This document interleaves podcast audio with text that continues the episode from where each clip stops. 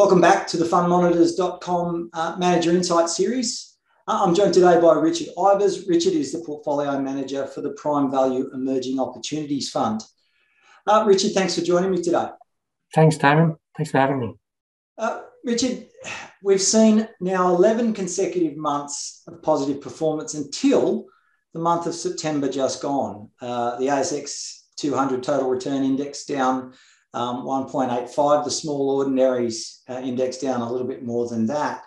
Um, what do you think has been a some of the reasons why the market's been so buoyant for such a long time, and and what do you think some of the catalysts were for the correction, albeit a small correction, that we've seen in September after such a strong market?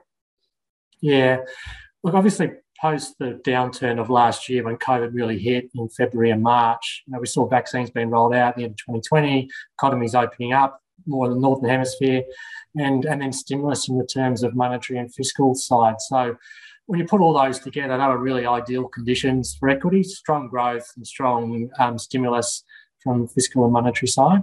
So that was you know, that was really the real driver of, of markets on the upside. And then more recently, we've had some of that revert a little bit.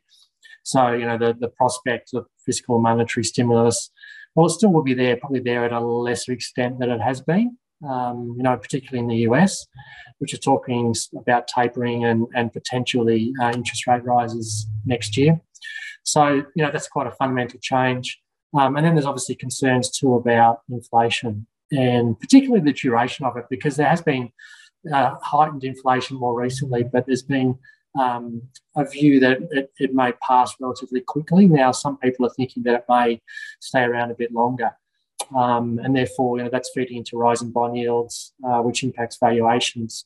So, as always, you know, the, the market's forward looking and um, there's a lot of different views out there about growth and inflation, and, and those are having an impact. And then you've got some of the other side issues like you know what's going on with China and Evergrande and, and a falling iron ore price as well, which are more specific to Australia and our exposure to, to China that have affected um, our market as well.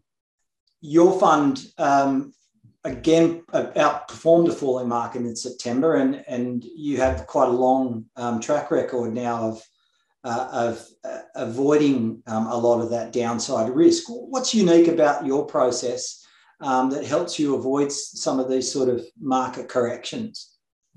Yeah, so as you said, Dan, we were, we were down just, we're almost basically flat in September, and the market was down roughly around 2%. Depends on which index you look at. And um, that track record, yeah, it's almost three years now where we've outperformed every month in which the market falls.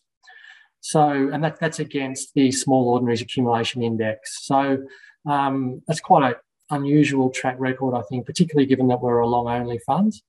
And in terms of your question about why we get that um, strong performance in down markets, there's really three key reasons. And the first one is we invest in quality businesses. So, you know, we're very much focused on businesses where you have visibility of earnings growth um, and the price at a reasonable basis. And so, therefore, you've got a fair idea of where the share price will go based on them delivering to expectations. We also avoid a lot of the more risky areas. So, most of the companies, nearly all, it's, it's quite rare that we invest in companies that are, are losing money. Um, we don't invest in mining either, so that's a relatively more volatile part of the market, although it's been performing well lately. Um, and we're not interested in sort of lottery ticket type businesses either, which you know you could win big or you could lose all your money. And those areas tend to uh, fall more when markets decline. So when risk appetite declines in the market, you know the appetite for these riskier businesses obviously falls as well. So you know the cream rises to the top, and we tend to perform better. Um, in, at the at the portfolio level, also there's a there's a strong focus on risk management. So the highest weightings in the portfolio are the businesses that tend to have a lower risk. So, um, you know, there's some that do have risk in, the, in, you know, a reasonable level of risk, but they'll be a very small weighting. They might be 1% of the portfolio, whereas, you know, the, the more visible, lower risk businesses where you've got a more certain return, the, the upside might not be as great, but the, the certainty of the return is higher. That will be a higher weighting. That might be, say, 3 or 4% of the portfolio or even higher in some cases. The importance of um, of downside protection is is you can be represented in, in an illustration. So say if you, you have $100 and you lose 50% of that, um, you've got to get a 100% return to be made whole. So you have to you know, go from 100 to 50, you need to get back to 100, you need to double your money again. Whereas if you have, say, a 25% loss from your 100, you go down to 75, you only need to get a 33% return to be made whole. So having that higher platform to which to grow when markets rebound gives you a really strong basis from which to perform well. Um, so even though you know we've got really strong returns in down markets, we haven't foregone good returns in up markets either.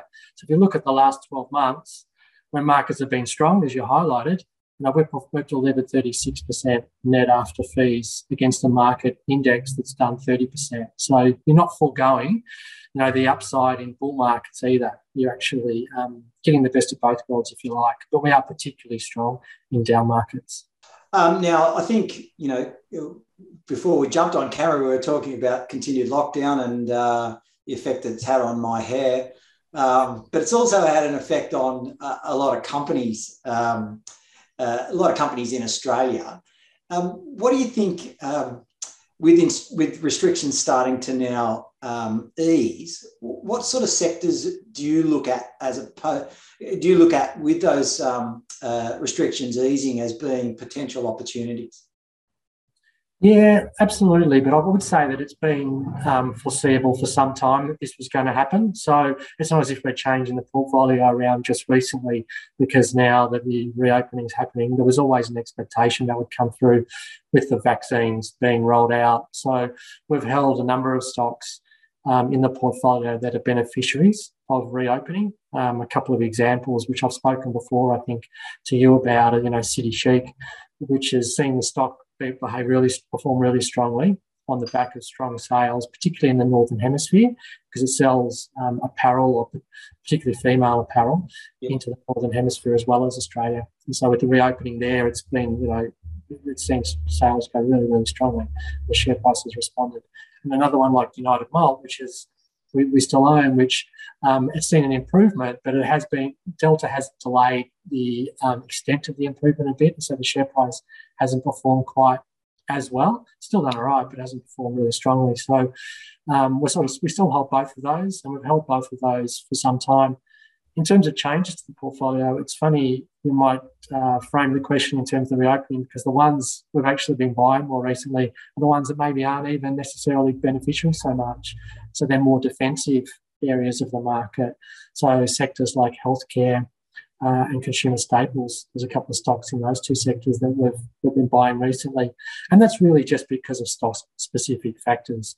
So the volatility that we're seeing in the markets opened up some really good buying opportunities. And the businesses we've been buying, um, we have a relatively high certainty of where those earnings are going to be, and, and they're pretty attractively priced as well. So um, uh, they're defensive and they should be able to grow regardless of what what circumstances are in the economy, um, which is the ideal sort of stock that we want in the portfolio. We're not relying on the cycle to give them a tailwind. They'll grow for their own um, their own reasons and their own structural drivers behind behind the business. Richard, um, I guess another question I've got is that um, having now managed a portfolio investing in, in small cap uh, Australian stocks over a period where things like management company visits and those sorts of things have been really, really difficult. With the easing of restrictions and, and through vaccination, a potential change um, in, in how you do business. Do you think the last two years uh, is going to have any future influences on the way that you, um, I suppose, approach how you deal with companies and those sorts of things? Do you think you'll go back to the way you used to do it, or has this given an opportunity for you to get greater amounts of coverage by doing it in a more um, uh, remote sense? Yeah, no, it, it, has helped absolutely with you know Zoom and the like, like we're doing now mm. in terms of accessing management. You can fit many more meetings into a day than we could, you know, pre-COVID. Um, you know, and, and traveling, um, you know, is taken out of the equation. You can you can do it, but I don't think meeting by Zoom is the same. I think we're probably all looking forward to sort of meeting face to face, and I think you get more out of a meeting face to face. So we'll definitely go back to a lot of those meetings. Perhaps the ones where you you know the company well and you've met, you meet up with them reasonably regularly anyway. Um, you don't need to always meet face to face.